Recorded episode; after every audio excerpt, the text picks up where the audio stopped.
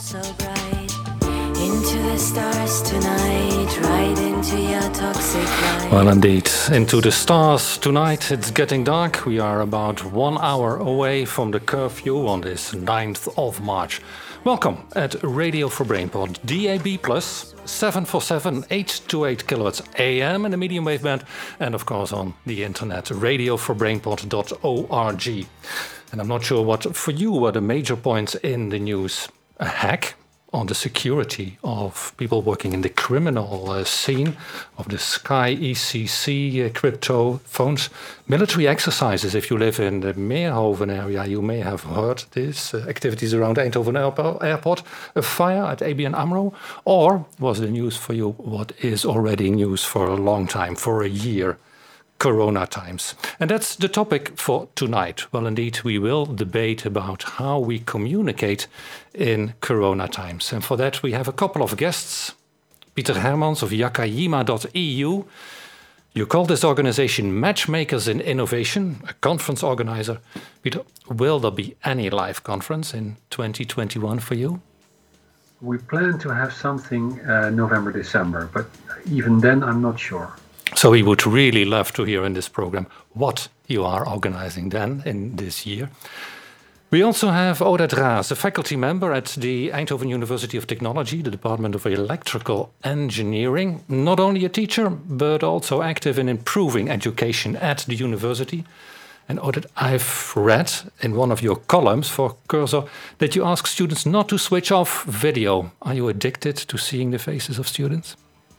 I would like to say that, but even with this very strong appeal to students to to their conscience to turn on the cameras, it didn't work. They actually are. I'm still sitting in the dark. That's the reality. Yeah, that's what I did when I did my uh, courses. Uh, just hide beca- behind a book and just do completely different things by following a lecture. And now we do that online. Kerry yeah. Vij is also um, in our program, co-host, but also an expert on mass communication. We know that she's a Bollywood fan because that's what we heard last week. Um, but today we will be talking about communication, professional communication. And if video off is the norm, Oded cannot see who is listening to his talk, we should all, almost everyone should now have an education as a news anchor man because you just have to talk in front of a camera without seeing anyone. Good evening, everyone. Good evening. Uh, Paul, communication is a very broad field which not only considers why and how a message is created, but the medium through which it is sent. According to a very famous Lasswell model of communication, communication can be defined as who says what to whom with what effect. So, in my opinion, running a successful virtual meeting does not require to you to be a trained TV anchor. Quickly, I'll tell you it requires two things think like a journalist, five W's and one H. We can discuss this in our uh, upcoming session. And second, choose the right technology, updated tools like Microsoft Teams for collaboration. And we will and, hear much more about this in the coming yes. hour, particularly uh, to see whether that is what Oded is also promoting at uh, the university. And a victim of all this, if I may so say so, Limi Kalapurachal, student at the university, you can raise your voice also at Cursor. Um, looking forward to being live in a class and not being able to have to uh, to just walk away or switch off the videos.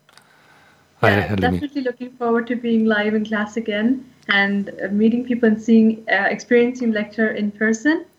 But it's also nice to sometimes just like take a break when not supposed to take a break without the professors knowing. So I hope Oded isn't going to sue me on this. No, no, it's okay. I realize it's how it works. So that's promising um, an interesting discussion. Kerry, with your background in communication, I would say it. please take the floor and see um, how you can learn from either Pieter or Oded.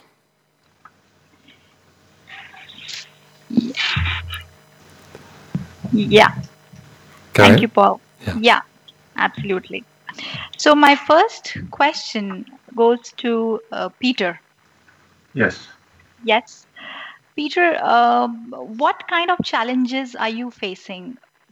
You know, very basic. What challenges are you facing, or your organization is facing during these uh, during the pandemic? Well, traditionally we organize uh, lots of all our conferences are international, which means we have an international audience, and that's not just from let's say outside uh, the, the, borders in the Netherlands, but all over Europe and even from Asia and the US. Um, so the challenge was when you move from a traditional conference to a, a online situation is first of all, um, uh, will people join in? Um, and uh, from commercial perspective, can't ask the same amount of money. So a challenge was that my revenue of my company went uh, down pretty quickly last year. So we had to rethink our approach, and we decided to uh, continue obviously on online, but also and, and, want to keep and maintain the same quality as we had, um, but uh, increase the number of conferences because despite what everybody thinks that online means that more people will join, that's not particularly the case because online means also, well, you know, I don't have to make a schedule because the, uh, when you to go to a traditional conference, you have to fill in, you have to have a day, you have to travel a day, you have to have a day off, etc. But if you're online, you just do it from the couch, and uh, so it's easy not to come or maybe to register and even then not to come. So these are the challenges we are facing. There are many more, but um, mm. at the same token, I really enjoy being online and having an online conference. Um, uh, initially, I had, I had difficult because I don't have a clue who's who's in the conference, who is in the room or in in in, in, the, in the audience. But uh, I do like it, and it's it's very easy, and you can add things, and you can well, you can do other things than than uh, the traditional conference. And you even started a television station. Uh, yes, yes, we started. As yeah. part of the ambition of Jakajima because it's a way of spreading knowledge? Yes. Um, well, there are two reasons, uh, or many reasons. One thing is I had some time left last year, so over, I mean, because everything was suddenly nothing. There was nothing happening anymore. So I decided let's start doing interviews with people on YouTube. Uh, so we made our Jakajima TV cha- YouTube channel, and uh, I have no experience whatsoever in uh, in interviewing, etc. Mm-hmm. But I really enjoyed it, and uh, and I thought we create content which is in addition to the to the uh, the content we have as a conference organizer. So that's what we've done, and uh, we're still growing. And now we have almost 300 followers, uh, subscribers, and we have around 150, 160 videos. And um, it's really it's fun to see this growing and.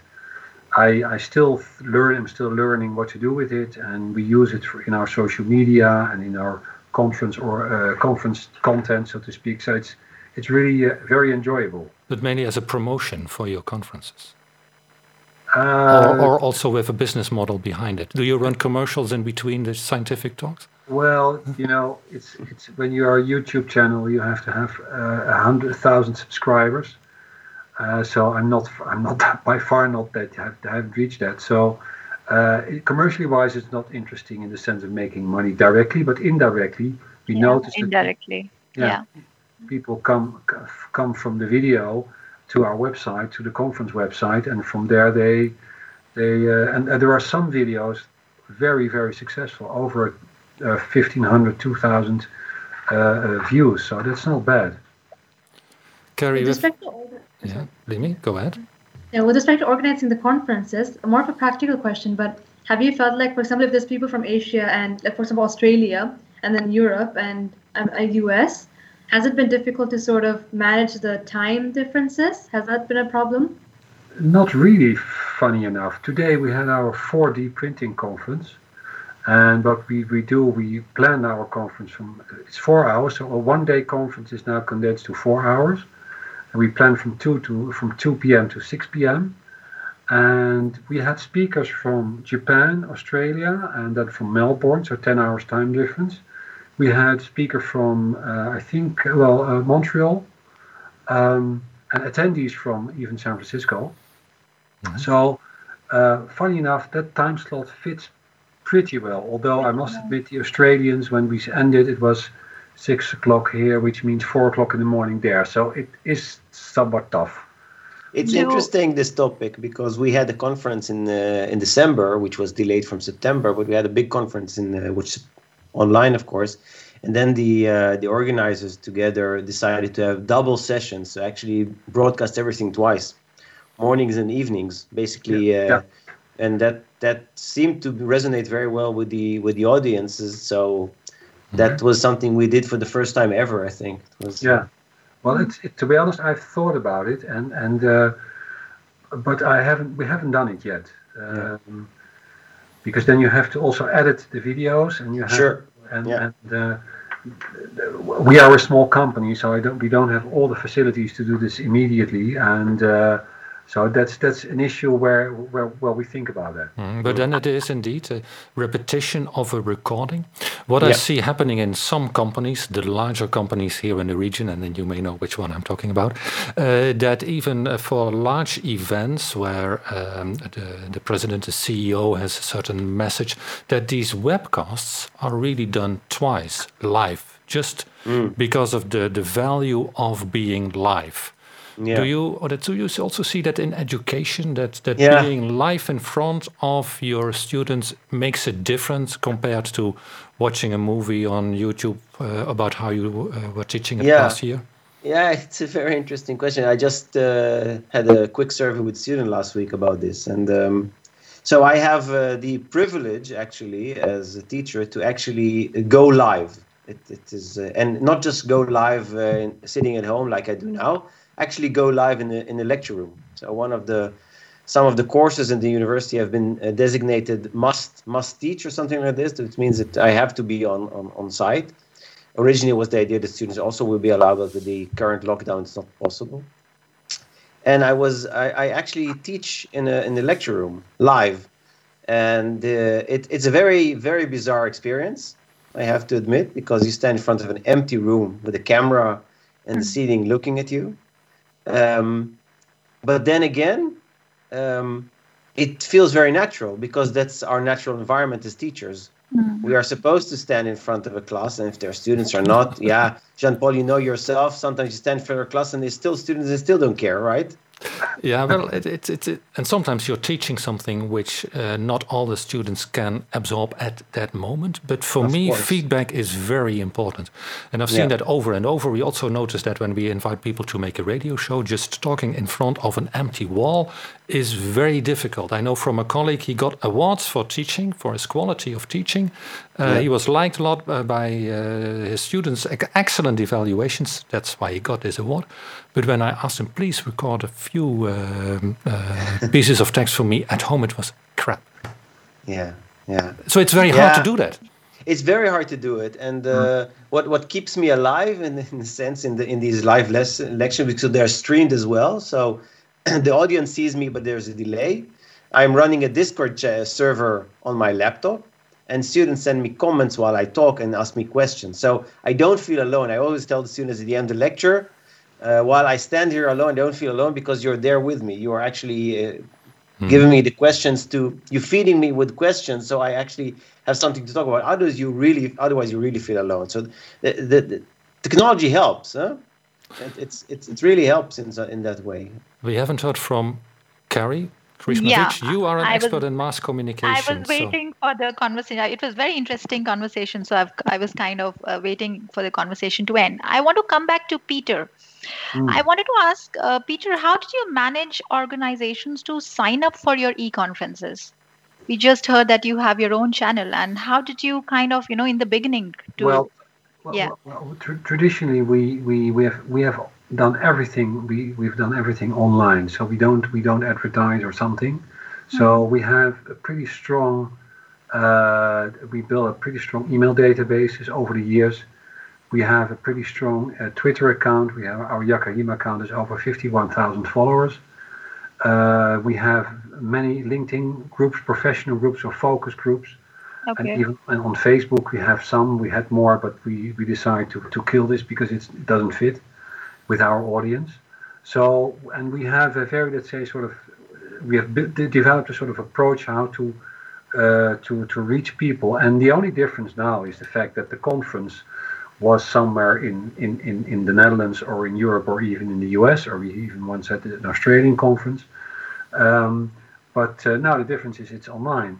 So there is not much difference. The only difference for them, for the attendee, is the price is quite is quite a difference. Different, yeah. Because originally it was 300, let's say around 300 euro, 350 euro. Now we have a price of 95 euros for a day, one day conference. So you are able to reach larger audience, isn't it? Like mm-hmm. in as a communication if i if i talk on the basis of you know as a pr expert my audience target audience that horizon uh, improves it, it has increased yes but as i as i mentioned uh, earlier is that the funny enough it's not automatically this that the, the, numbers increase when you go online because the the threshold uh, not to go not to come uh, or not to register at all are much lower because when you go to a conference somewhere in your country or uh, abroad, I mean physical conference, then you have to take to into account you have to travel, you have to take yeah. the day of the office, so you have to you have to make your calendar, your agenda blank, because then at that day I am at the conference. Online, who cares? I mean, probably the same count uh, same counts for for giving uh, uh, teaching is that people do some other things uh, during the conference. I'm pretty sure that at the conference we had today that some of the attendees did some other things. So during the conference, so it's it's it's easier not to do something, not to act, not to go, whatever. And and you also notice that people register much later than for a traditional conference. Pieter Hermans is our guest on the radio for Brainport.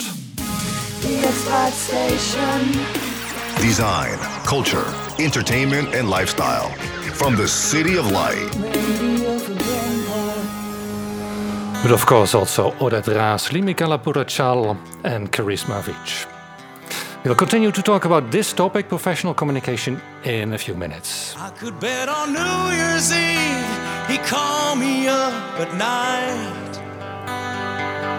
From the other side of the world, Ed was always there, alright. Ed's got the looks of a movie star has got the smile of a prince. He ride a bike instead of a car. I wanna be his friend. Dancing in the living room with the ladies, so nice. Like a child with the wisdom truth. He's just a friend of mine. Has got the ring.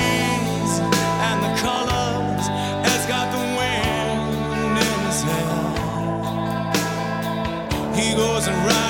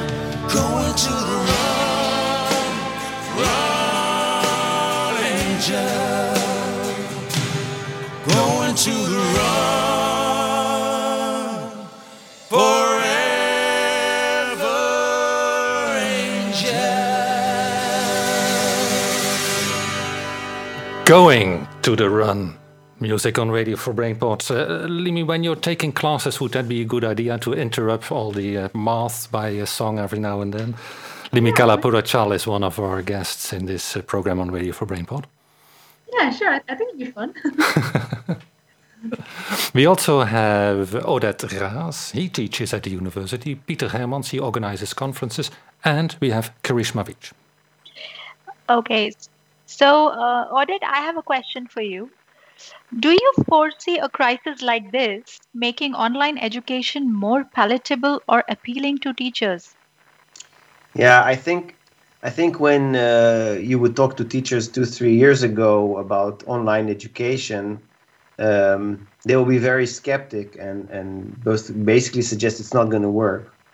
I mm-hmm. think when when the crisis hit us, I think the University of Eindhoven showed enormous resiliency. I think we were one of the first universities to switch completely to online, uh, which was an amazing accomplishment. The fact that students didn't have to delay their exams, we figured it out somehow on the shoestring, um, and then uh, as as the uh, routine set in of online education, you saw um, that, that this this becoming more of a challenge students became tired of online content. So it was yeah. fun in the first time, and then it became tiring, and you had to innovate all the time to keep them engaged. What I found interesting there, Oded, is there was a time that the university was preaching, we want to have the inverted classroom.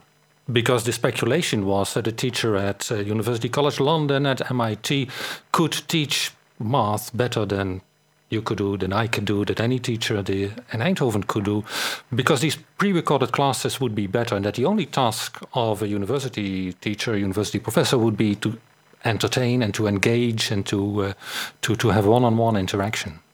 Is is Corona teaching us that that vision is true? Uh, I think it's going too far. I think it, it, it teaches us that content is is always is out there uh, regardless if it's a video you make or a video made by a professor in the MIT. I think that it's very clear to me that students learn much more by talking to each other. That's the number one means of, of learning. And this, hap- this happens first and foremost in the classroom. Then they talk to each other. So when my students, when they used to talk in the classroom, I wouldn't get upset because usually I would understand they're explaining to each other what I just said that they couldn't figure out on themselves. So, Limi, can you yeah. confirm that? Yeah. Limi, can you confirm that? most of the time, yeah. yeah. So we can can we say that yeah, online teaching is uh, really effectively Limi, uh, for you as a student? Yeah. Mm, I think I agree with Oded the fact that initially it was like, oh, it's something new, it's super cool, and you know, it's so different. But however, over time it gets a bit like too monotonous, and you get a bit like, okay, another online lecture, and I think especially when it's not a live lecture, when it's recorded, pre-recorded, and then just upload it feels like okay i have to find my own time. Although there's an allocated time for it in the schedule it's still like oh i need to find my time and just watch this. And just you just feel sort of alone in that sense. Although you know you can just email the professor with a question. But instead yeah. if it's a live lecture there's a live chat at the same moment and you can just like type in your question there. And the professor asks you oh, do you have any questions and it's a bit more interactive as much as you can get in yeah less connection basically with the teacher and with the other students isn't right. it yeah. Is, yeah. There, is there is there an opportunity for students to let's say to uh, during a break or something or uh, to discuss with them like like what what Oded said is that they have to talk to each other well actually one of my courses in, in online uh, yeah one of the courses that i did which was an elective which is actually also a first year course for some other department I followed a course, and um, that professor, what they did, especially for first year students, I think it's quite important that they know each other, meet each other. Um, so what they did was in the breaks, they would make breakout rooms so that we can just turn on the videos and just have a chat, drink a coffee together in the breakout rooms. And that I thought was was really nice, especially for first year students, so that they can just meet the uh, students. If they have doubts about the topic, they can ask that, of course. But I think it was more about just getting to know each other and just sharing just yeah, just talking about complaining about Corona yeah. and yeah, just it was that was really nice. That was a really good idea. Yeah. Yeah. But otherwise, yeah, otherwise for my normal lectures, where it's just my own mates, we don't really have much of an interaction opportunity there now. Mm. Pieter, what does that learn you something for how to organize a conference, an online conference? Because there also sometimes you go to a conference just to meet other people and to have a chat over a cup of coffee, and, and that is sometimes as important as listening to the stories because you yeah. could as well read a paper. Yeah, that's true. So what what um, you mean just told about the breakout rooms? That's what we do.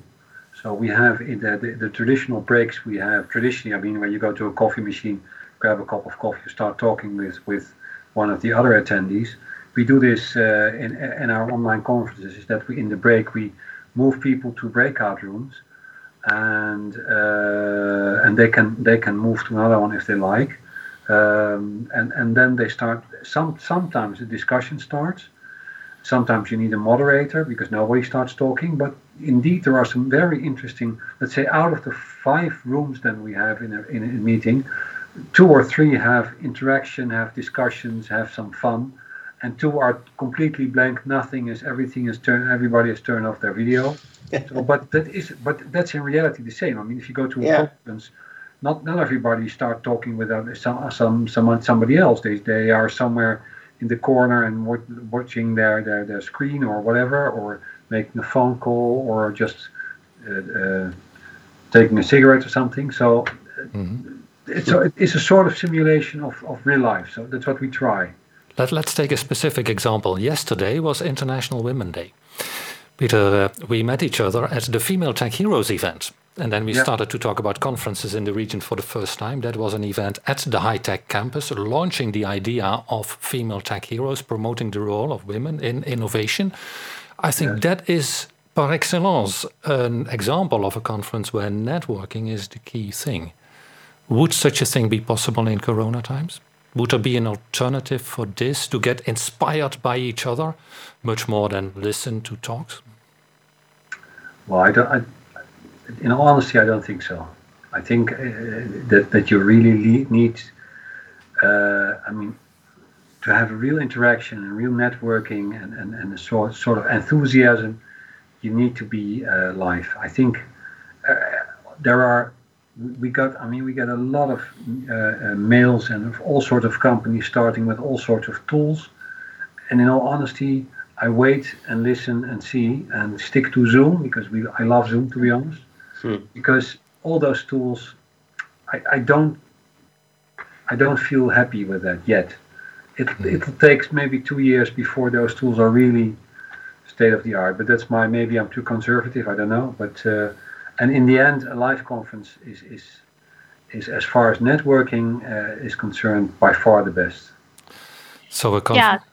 Yeah, yeah, particularly sorry, Carrie, that's exactly a topic where I would think that you may have some comments on no. how mass communication links I, I to conferences. I wanted to actually uh, ask Pieter, how do you, uh, Pieter, see the world changing in the way we will be communicating in the future?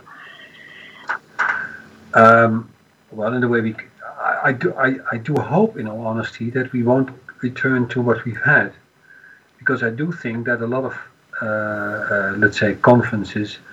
Uh, well, well, let's let's do another thing. Uh, maybe somewhere in July, August last year, there was an article in the Dutch newspaper, the Volkskrant, written by a professor from the University of Nijmegen about the ridiculousness of having those huge academic conferences uh, where you go for three, four thousand people uh, travel all over the world, whereas you can do that, mimic that online much better for the uh, for the environment uh, uh and maybe a little bit uh, less not so, not as good as, as as far as networking is concerned but as knowledge exchange it's enough.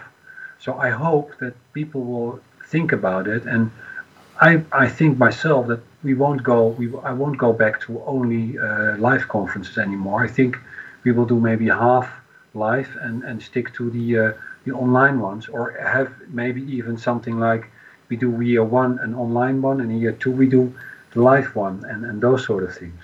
That's that's where I think it, it should go, but I'm not sure whether it'll help because generally people want to meet, want to move, want to see other people. Yeah, to, yeah. verbal and non-verbal communication exactly. aspects come into uh, exactly. practice then. Yeah, when you actually, you know, um, I, I used to work for a PR agency, and uh, for my clients, I used to make sure that I go and meet the um, uh, the media or the journalists to convince them about the story or, or about the feature that needs to be covered for the client So definitely yeah. meeting in person and the body language and the tone, everything uh, really, uh, you know, matters. Yeah. Yeah, it's important. So.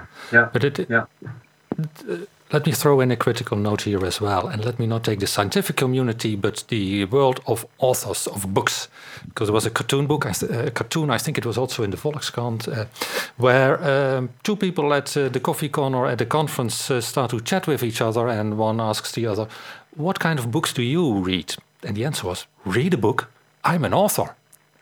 And I also noticed from, from, from, from many students doing their PhD, they go to a conference and they are very nervous to tell their story.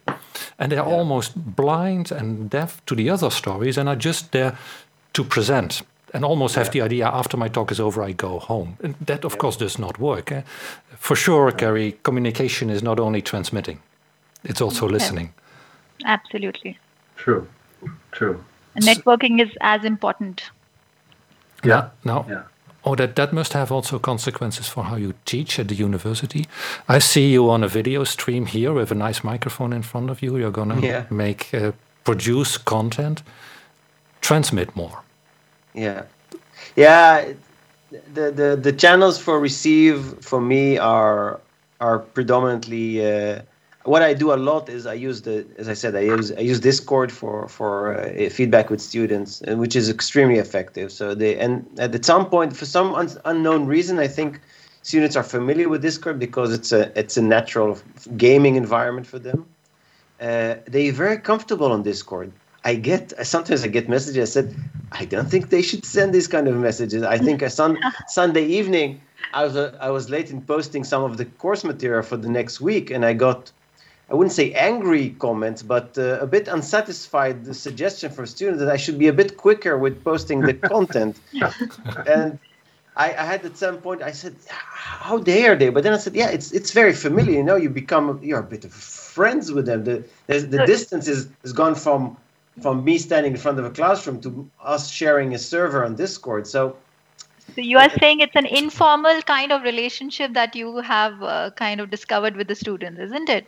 In a way it is and i don't mind it uh, as long as there are certain boundaries kept but um, I, think what it what helps me in that context okay so sometimes they get a bit too pushy but okay uh, they're young people they are under a lot of pressure i don't have any problem with that. But um, it also means that when they have a question they will just ask it and then we know all as teachers in the classroom you ask questions is it all clear? Nobody raises their hand nobody really dares. Maybe maybe I'm maybe I'm hallucinating. Maybe our student here should say something about it, but they never raise a hand, so you don't know if they know it. But now they will just throw the question to the chat and the, on the server. It's it's much more interactive. So in that respect, it works very well. Limi, you raise your hand in class. Yeah. no, actually, I can I can relate to that as a student from a student perspective. I can also see that you know sometimes in a lecture I feel like okay this question might just be really stupid. I think most students do this about every question they think of. I just think, okay, it's really stupid to ask in front of the class. Whereas when I'm in a Teams meeting, I'm like, okay, no one knows. I mean, people know who I may, might know who I am, but no one can see my face. Yeah. No one can embarrassingly laugh at me. I don't see their face. Their when yeah. they ask me my question, I'm just yeah. gonna type it out. Ready? And surprisingly enough, like people react with like a thumbs up or something. Yeah. They also had the same question. So yeah. then that's that's quite relieving, and then the teacher also answers the question.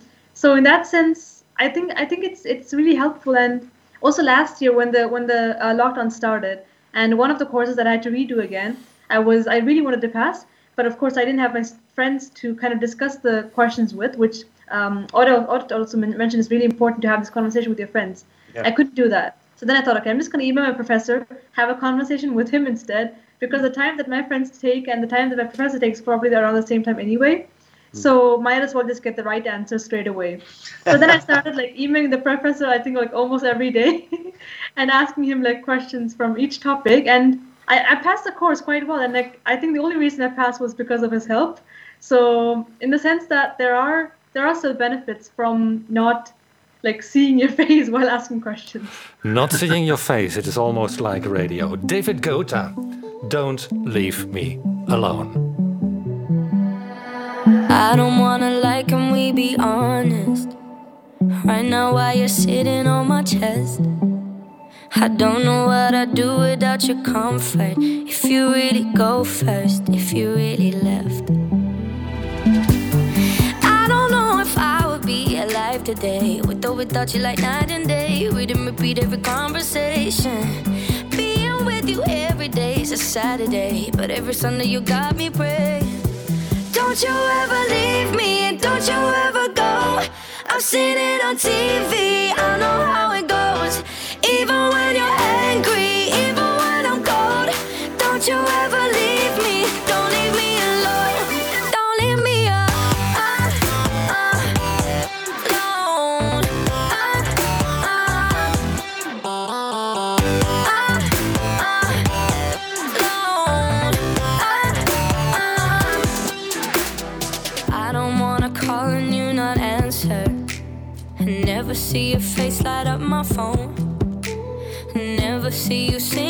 Tiny dancer. Every time my head hurts, every time I'm low. Cause I don't know if I would be alive today. With or without you, like night and day. Everything about you uncomplicated. Here with you every day is a Saturday. But every Sunday you got me praying. Don't you ever leave me, don't you ever go. I've seen it on TV,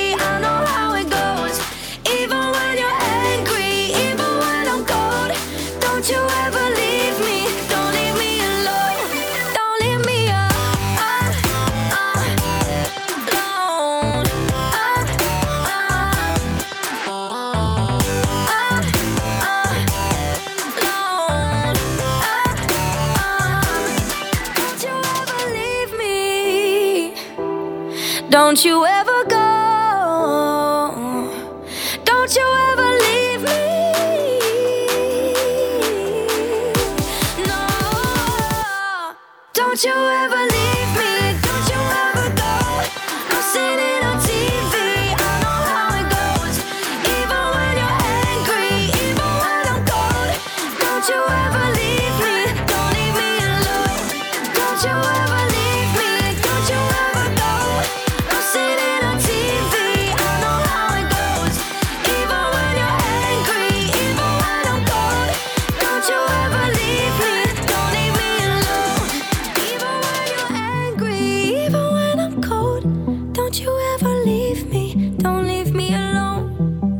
Don't leave me alone, even when you are angry. Well, don't leave the students alone, but the students don't leave each other alone. Let me quote uh, from a university where I was teaching at some point in time, where every other year teachers were given another class to teach, which is very difficult because you have to prepare it. But their saying was if you do it this way, then the first year the teacher learns the topic. The second year, the students learn. And the third year, no one learns. So, this novelty of interaction, being surprised by the difficulty, and then chatting about it is apparently a very important aspect. And I can also imagine that uh, the interaction among students even is important with the new digital tools. Let's see what Oded has to say about this or how Kerry looks into this aspect. Yeah, I, I mentioned before, maybe just just to come back to the story about using Discord. It it was surprising to me how uh, it made everything much more democratic in terms of knowledge sharing. Uh, students will will throw a question into a server, and out of nowhere, another student will pick up the thread and just try to answer it. And normally, uh, like like just we just heard from Limi, it's it's normally these questions are some some some sort of misunderstanding. It doesn't have to be fundamental to the topic. It's something that you missed a cue somewhere, or you didn't understand a certain formula, and then you're sort of lost. And a certain, another student who's seen this and has the the insight can help you very quickly along the way, and it really creates chains of knowledge transfer. If I look at the threads of the course, I see certain topics just being discussed by several students, and everybody can watch it, so they also learn from reading. So it, it's really, really effective way of learning. Uh, yeah, you know, I wanted to share with you all one very interesting thing uh, I was reading the other day in the article in which they mentioned one of the in one of the universities uh, students uh, and professors uh, they were actually sitting in the class and you know with social distancing and with mask on but students were not able to uh, hear what the professor wanted to say or was you know teaching so in that case the professor had to shout because the mask was on. mm-hmm. So, Oded, what do you? Uh, we want to understand, you know, from you the best possible ways to overcome this crisis in terms of education. Yeah. So, what I found the best possible way for me, but it's it's very specific to everybody, is to be very critical when you post video material online. Um, I have a daughter. She's uh, almost going to be 20 in, in summer, and she studies okay. in Nijmegen. She studies artificial intelligence. And she told me very quickly when I was preparing for teaching in the third quarter, she told me, whatever you do, don't post last year's videos as they were raw data on the because nobody watches this. It's too long. We cannot stand this. And I thought, I mean, this is the best I have. I have, I mean, the video lecture from last year are the best material I have. If I sit in front of my laptop, I'm not going to be better because when I stand in front of the classroom, I'm at my best. It, it's not at home that I'm at my best. Just, and then she made me think, and then I said, okay, I have to cut these videos into size that are digestible. I have to make them interactive, and that takes a lot of effort, but it's extremely rewarding for me because these tools give me analytics. So now mm. the questions, I put questions in the le- in the video, and if few students fail the questions, I can go in a live Q and A and say, hey, remember this question from my live from the video? I can tell you what the answer is. It's fantastic. It's really inspiring. But that that means also a lot of additional editing work and those yes, yes. I spend nights editing. Yes, yeah. that's what I do. Yeah. yeah. yeah.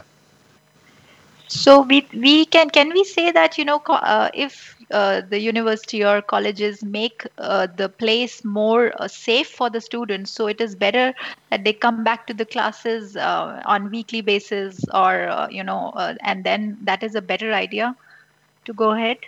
Limi? Oh, that's me. Okay. well, I mean, if, if we have this problem of we're not we're not able to understand the professor, like you were saying, the incident, Karishma. Yeah. If that's the case, then probably not would rather okay. understand the professor. Um, I think that's the most important thing. Mm-hmm. But of course, if if everything's fine and we can understand the professor and we can still be at university, then that's the ideal situation. Yeah. You would want to come back and uh, engage with the professor and your uh, fellow mates. Definitely, I think it's not just also the engaging. That's number one. But I think just a simple act of I mean, it sounds a bit silly, but moving from one lecture hall to another and like moving from one building to the other, having that little bit of like a, a little bit of walk and like sort of rushing to the next class. Yeah. yeah. Like a little bit of, I don't know, it, it gives you more active as well. Whereas now you're switching from one meeting to the other meeting and it's a bit like draining psychologically and physically as well just staring at your screen from 9 to 5 so exactly. yeah. i used to feel the same way because you know in my uh, pr agency whenever we used to have events for the clients so i was the one who used to be like super excited. Yes going on media rounds writing press releases doing press kits and you know doing venue recce and everything. And all of my colleagues used to be say used to say come on karishma you really like this part of pr so I can understand living.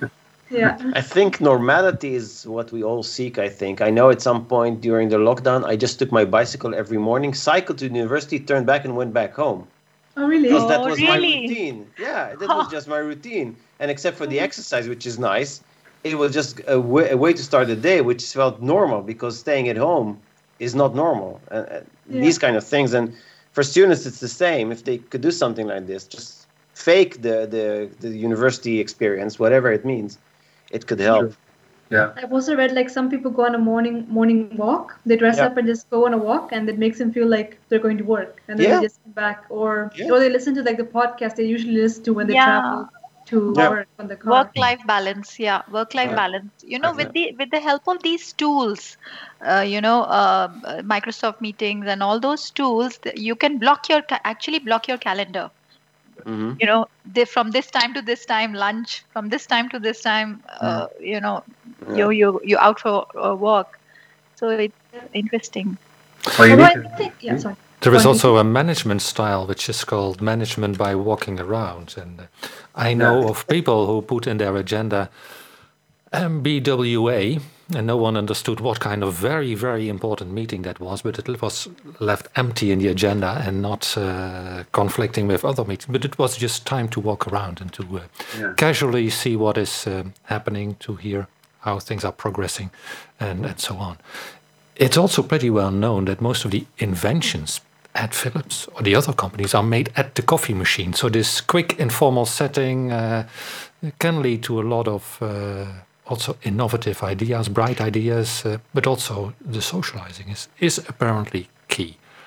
Yeah, that's very true. I agree completely. And that's something we are really missing in university. This interaction is, is essential. That's true. We had a meeting with Lara Hofstra. Limi, you can remember that podcast. Yeah. She was also promoting these kind of things, particularly among the international students. Yeah, I remember quite well because yeah, she was also referring to how, especially first years, and I think there was a lot of content, a lot of articles, a lot of videos made on this already in the TU/e.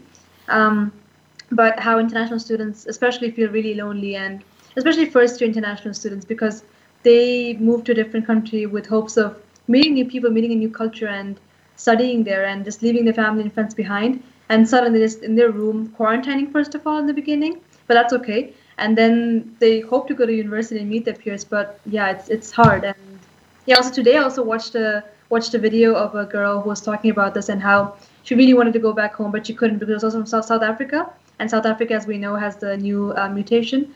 So then it was just completely banned, and she couldn't go home for Christmas. And yeah, it's just it's tough. Tough, yeah, yeah. Very tough. Let's continue this interesting discussion: how to communicate and how to interact in Corona times.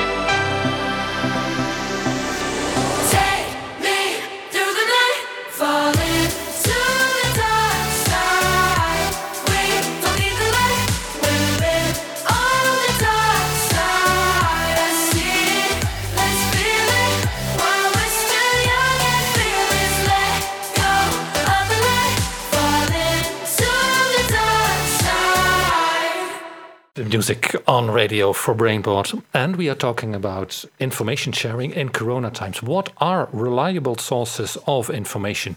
Because this is also a moment that we have an overload of information.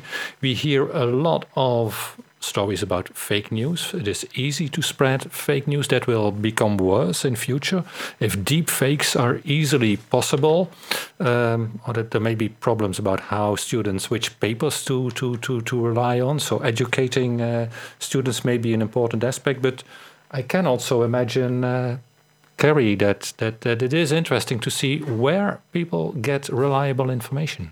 Yeah, uh, you know, I wanted to share um, this interesting read again. Uh, a renowned PR agency conducted a survey recently, and they asked uh, the workers in 10 countries what they considered the most credible source of information about COVID. So, 63% of respondents said that they would believe uh, in the information about the virus coming directly from the employer 63% of them said and rest said from the media or uh, you know from the colleagues but direct from the employer. So i would like to ask Pieter or Oded that you know how how do you maintain that kind of trust or relationship during these difficult times with your um, employees? Well i think um, we're a small company and uh, both well, we were three people, so uh, my colleagues are, are well educated, um, and um, we talk about we talk about COVID in, in, in relation to the business, so to speak. So it's more about what do you think should we do this, should we do that regarding the, the, the conferences, and uh, so I don't think that, that I am or as as I'm the employer am the right source because they're well they're well educated they read a lot we talk a lot so i don't think uh, in, in, in my case mm-hmm. that i am the, uh, the, the, the source for for for, for covid related information to be honest but we discuss a lot about it I think the university is doing. Uh, I, th- I think they have a good advisor when it comes to communication because I think the university has been extremely proactive in providing information about COVID to students. It started a bit slow, but at some point when they got started, they were very effective.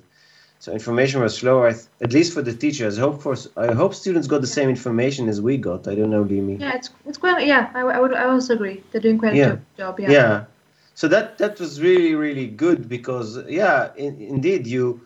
Uh, you are looking for some some uh, some guarantees, some some fact that yeah, you can exactly. lean on, and university is, is as a source of knowledge, of course, but also as an organization, is a place where you are very comfortable in listening to what they have to say and what they consider to be reasonable decisions. So, yeah.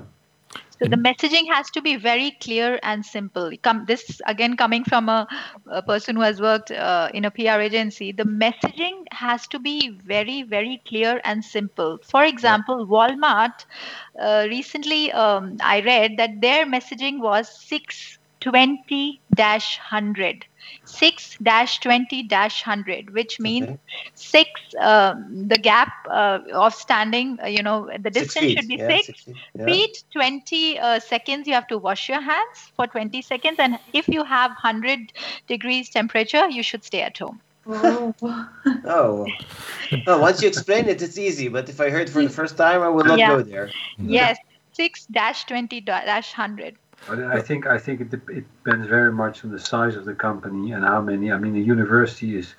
I mean, uh, how many students? 10,000, 15,000 students, yeah, it's a couple of thousand employees. Uh, so, and it's a con- continuous interaction between people. That's a different type of company than than my company or even small software or, or, or service companies or something. Yeah. Sure. Absolutely. Co- clear communications and uh, very simple messaging really yeah. helps. Does that also apply to highly educated people who may want to have a little bit more details about reproduction numbers and the statistics rather than the only uh, very much simplified messaging from Dutch government? Yeah, if you, if you like numbers, you can drown in them, I guess. I think in the Netherlands, at least, uh, the the RIVM, the Dutch uh, Immun- Immunological Service or whatever it's called, is is yeah you can get the pie chart on any possible uh, variant of the data. I mean, it, it's fantastic. At So some you- point, actually, uh, the nice thing about the Dutch uh, national broadcast is, is he always tries to, to qualify the data in a way that actually says something. Because just watching the numbers of infected people, yeah, what does it mean? Oded Raz from Eindhoven University of Technology, Pieter Hermans, Jakajima.eu, Limi Kalapurachal student at the university, and Carrie Vij. I would like to thank you all for preparing this uh, podcast today. And we are running at Radio for Brainport up to the news of 9 o'clock.